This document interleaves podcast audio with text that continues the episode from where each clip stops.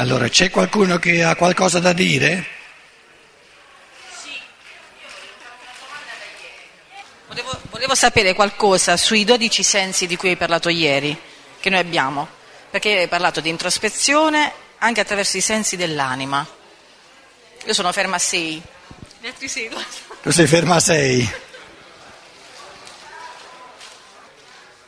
Sta entrando la gente. Sta, sta entrando la gente.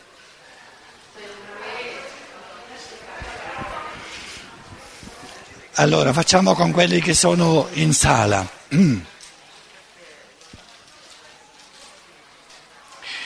Una persona ha chiesto eh, sui dodici sensi a cui io ho accennato ieri. Adesso non è il caso di, di come dire, eh, dilungarci su questo dodici perché sarebbe una scienza tutta a parte. Eh, eh, questi accenni sono un po' di straforo, se volete, non riguardano la filosofia della libertà, ma è per dire che eh, la filosofia della libertà è un testo fondamentale sul pensare e il pensare è la porta verso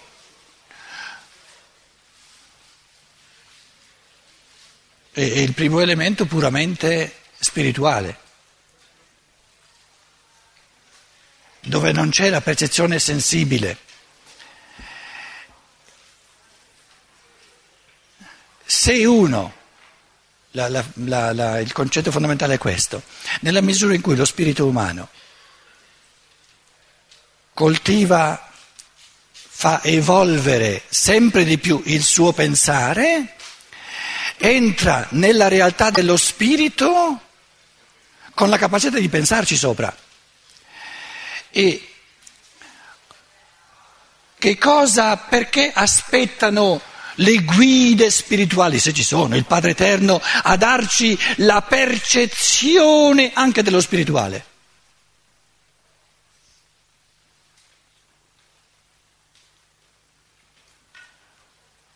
Qual è la legittimità di avere una percezione.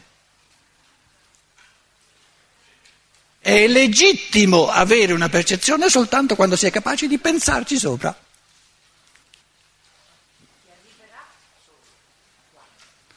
Perché una percezione su cui io non sono in grado di pensare non è una percezione, è nulla. Quindi il pensare è il presupposto in assoluto nella misura in cui una persona è arrivata a un certo livello del pensare, tutti i padri eterni di questo mondo, gli angeli, cioè, non aspettano altro che potergli dare la, la, la, percezione. Però dargli una percezione senza che sia capace di pensare, cosa gli tocca fare? Gli tocca crederci. E allora andiamo indietro, ritorna bambino. Il bambino deve credere al maestro, deve credere alla mamma, perché? Perché non sa pensare.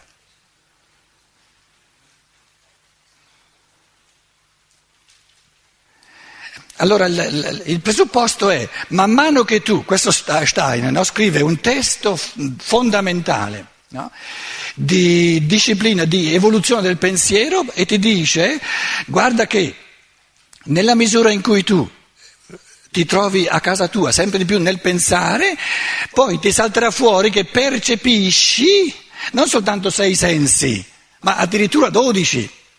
Perché il senso della vista cos'è? Una percezione che abbiamo, noi lo percepiamo il senso della vista, il senso dell'udito lo percepiamo.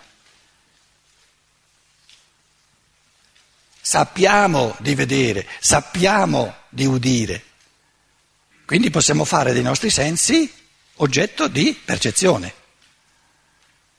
Ci sono sensi maggiormente spirituali che colgono a livello più spirituale e quelli, eh, come dire, eh, li coglieremo come sensi nella misura in cui facciamo evolvere il nostro pensare.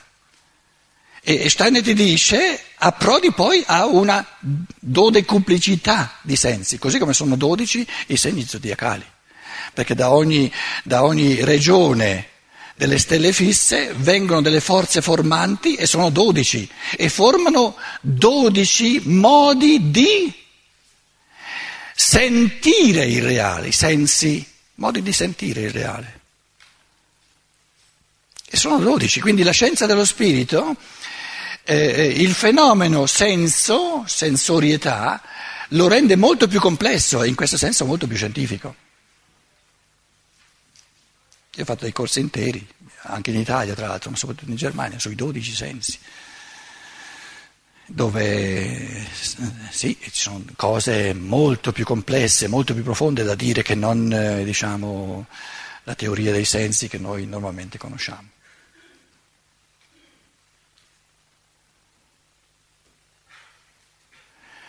Un esempio, il senso dell'io. C'è un senso dell'io. Un senso significa c'è una percezione pura. Il vedere è una, una sensazione pura.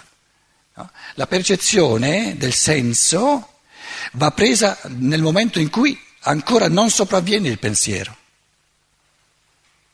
Ora, la percezione dell'io, il senso dell'io è il senso dell'io altrui, non del proprio io. Il proprio, il proprio io eh, non, non, viene colto per, senza, per, per, per, organo di senso, il proprio io è, un'esperienza di essere pensante in quanto spirito. Cos'è che mi fa sapere che l'altro è un io? Non è un ragionamento, non è un processo di pensiero, è un senso. Ed è un senso molto complesso. L'organo di senso della vista io non dico che è ridotto all'occhio, eh, perché ci sono dei ciechi che ci, ci, dimostrano che la luce vibra in tutto l'organismo, per cui a livello molto più diluito tutto l'organismo è organo di senso della luce. Però eh, l'organo di senso della luce è concentrato negli occhi, come l'organo di senso dell'udito è concentrato nell'orecchio. L'organo di senso per cogliere l'io, l'altro come io, è tutto il corpo tutto.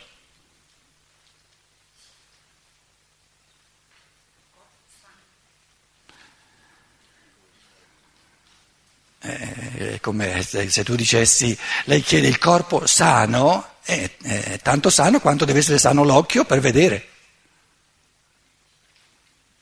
Quando l'occhio non è sano, viene, come dire, compromesso l'organo della vista. Com'è?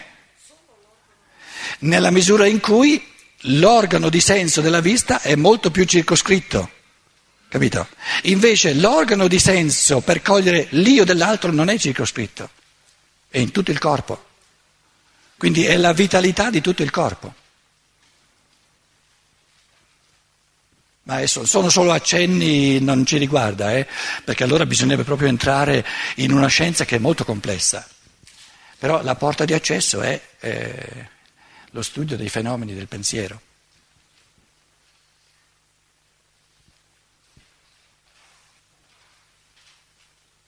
Vogliamo continuare col terzo capitolo? O ci sono... A che ora dobbiamo finire? A mezzogiorno, meno cinque. Allora. Eh, io volevo sapere una cosa. Eh, ieri hai detto che dopo Aristotele non sono stati fatti più concetti, non sono stati creati più concetti. Io adesso non so nel periodo di Aristotele quale parte spirituale dell'uomo si stesse sviluppando, ma adesso che siamo nell'anima cosciente potrebbe succedere, cioè è nell'anima cosciente che possono nascere nuovi concetti?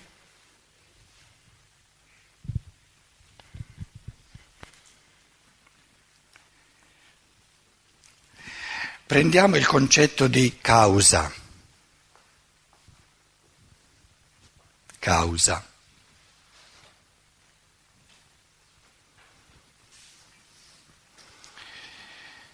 Succede un incidente astrale, eh, stradale,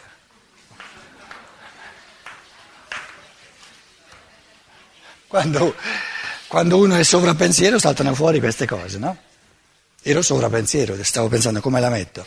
Un incidente. E uno chiede, qual è stata la causa?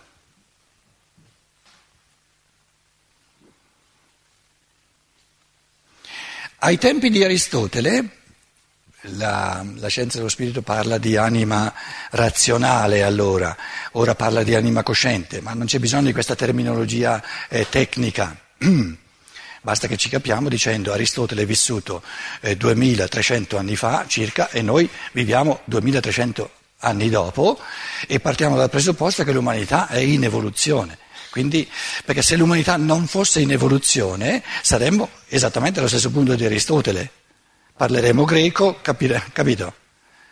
Ora, eh, stiamo chiedendoci qual è la differenza un, un, esempio, un esercizio fondamentale è di, di, vedere che concetto di causa ha Aristotele e, e come, come la mettiamo noi quando ci poniamo la domanda sulla causa.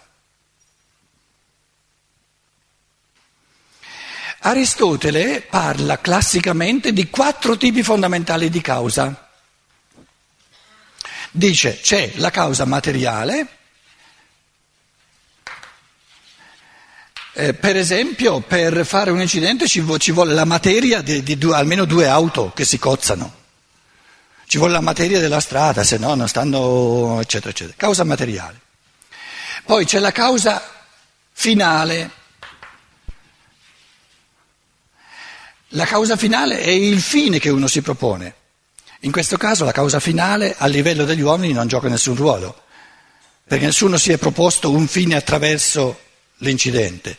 Però può darsi che ci siano degli esseri per l'angelo custode che, eh, che, l'ha indotto a fare l'incidente perché si ripropone che poi il suo, il suo, eh, dire, il suo protetto da, attraverso questo, questo, incidente, questa malattia eccetera eccetera raggiungere delle forze eccetera. No? La causa finale.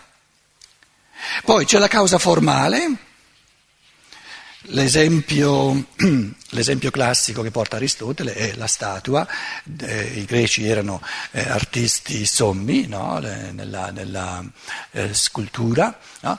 una statua di Giove, una statua di Palla d'Atene, una statua di, di Ares, eh, dice no? per avere la statua hai bisogno della causa materiale, il marmo, hai bisogno della causa formale, è la forma. Vuoi, vuoi dargli la forma di, di, Giove, vuoi dargli la forma di Palla d'Atene, devi sapere la forma che gli vuoi dare. Quindi la forma, in quanto forma pensata, è causante. Causa poi eh, eh, concorre al fatto che salti fuori una statua. No? La causa finale, il fine che l'artista si propone di raggiungere. Per esempio vuole guadagnare un po' di soldi. No? Il fine però non è necessario che sia uno solo, uno può capito? Può conseguire, perseguire diversi fini. Poi la causa più importante è la causa efficiente, non deficiente. Eh? La causa efficiente è colui che fa, facere efficiente, che è l'artista stesso. Quindi l'artista ha del materiale, che è la cosa materiale, ha dei fini, questa sono la causa finale, ha la forma che vuole imprimere alla statua nel, nel, come concetto, come, come, forma mentale, forma mentis, forma mentale da imprimere al marmo e lui, eh, lui deve mettere in, in moto tutte queste cause per fare la statua. Ora, Aristotele poi ti dice, ma guarda che queste quattro cause non, non vogliono dire che ci sono soltanto quattro cause. Sono soltanto un'astrazione. un orientamento. Adesso torniamo all'incidente. La causa? Un'enorme complessità di fattori. La causa è tutto il passato di questa persona che siede in una macchina, tutto il passato dell'altra persona che siede in un'altra macchina, tutto il passato di tutta l'umanità che ha fatto sì che è arrivata al punto da avere macchine, avere strade, eccetera, eccetera, eccetera, eccetera, tutto ciò che c'è stato nell'umanità e soprattutto nei due che si cozzano finora è il complesso di cause che mi spiega, perché la causa è ciò che mi spiega. L'effetto lo spiego con... L'incidente è l'effetto e lo spiego in base alle cause. Le cause, la causa è tutto il mondo che c'è stato finora, soprattutto naturalmente le due persone in prima linea. Allora, qual è la causa di un incidente? L'anima razionale tendeva a semplificare, a dare dei primi orientamenti. Lo specifico dell'anima cosciente è la forza, la capacità di muoversi nel pensiero con maggiori complessità. La causa è il karma di quei due che si sono scontrati e il karma è complesso. Il karma è complesso. Nel karma è già previsto anche quello che questo incidente potrà portare se ne fanno il meglio tutte e due, eccetera, eccetera, eccetera. Quindi la cosiddetta anima coscienza è eh, eh, un pensiero, un tipo di pensiero più evoluto che è capace di affrontare maggiori complessità del reale, quindi più profondo e più vasto. Quindi, se vuoi analizzare le cause, la causa di un incidente, non arrivi mai alla fine. Devi usare l'infinito, che è il pensare.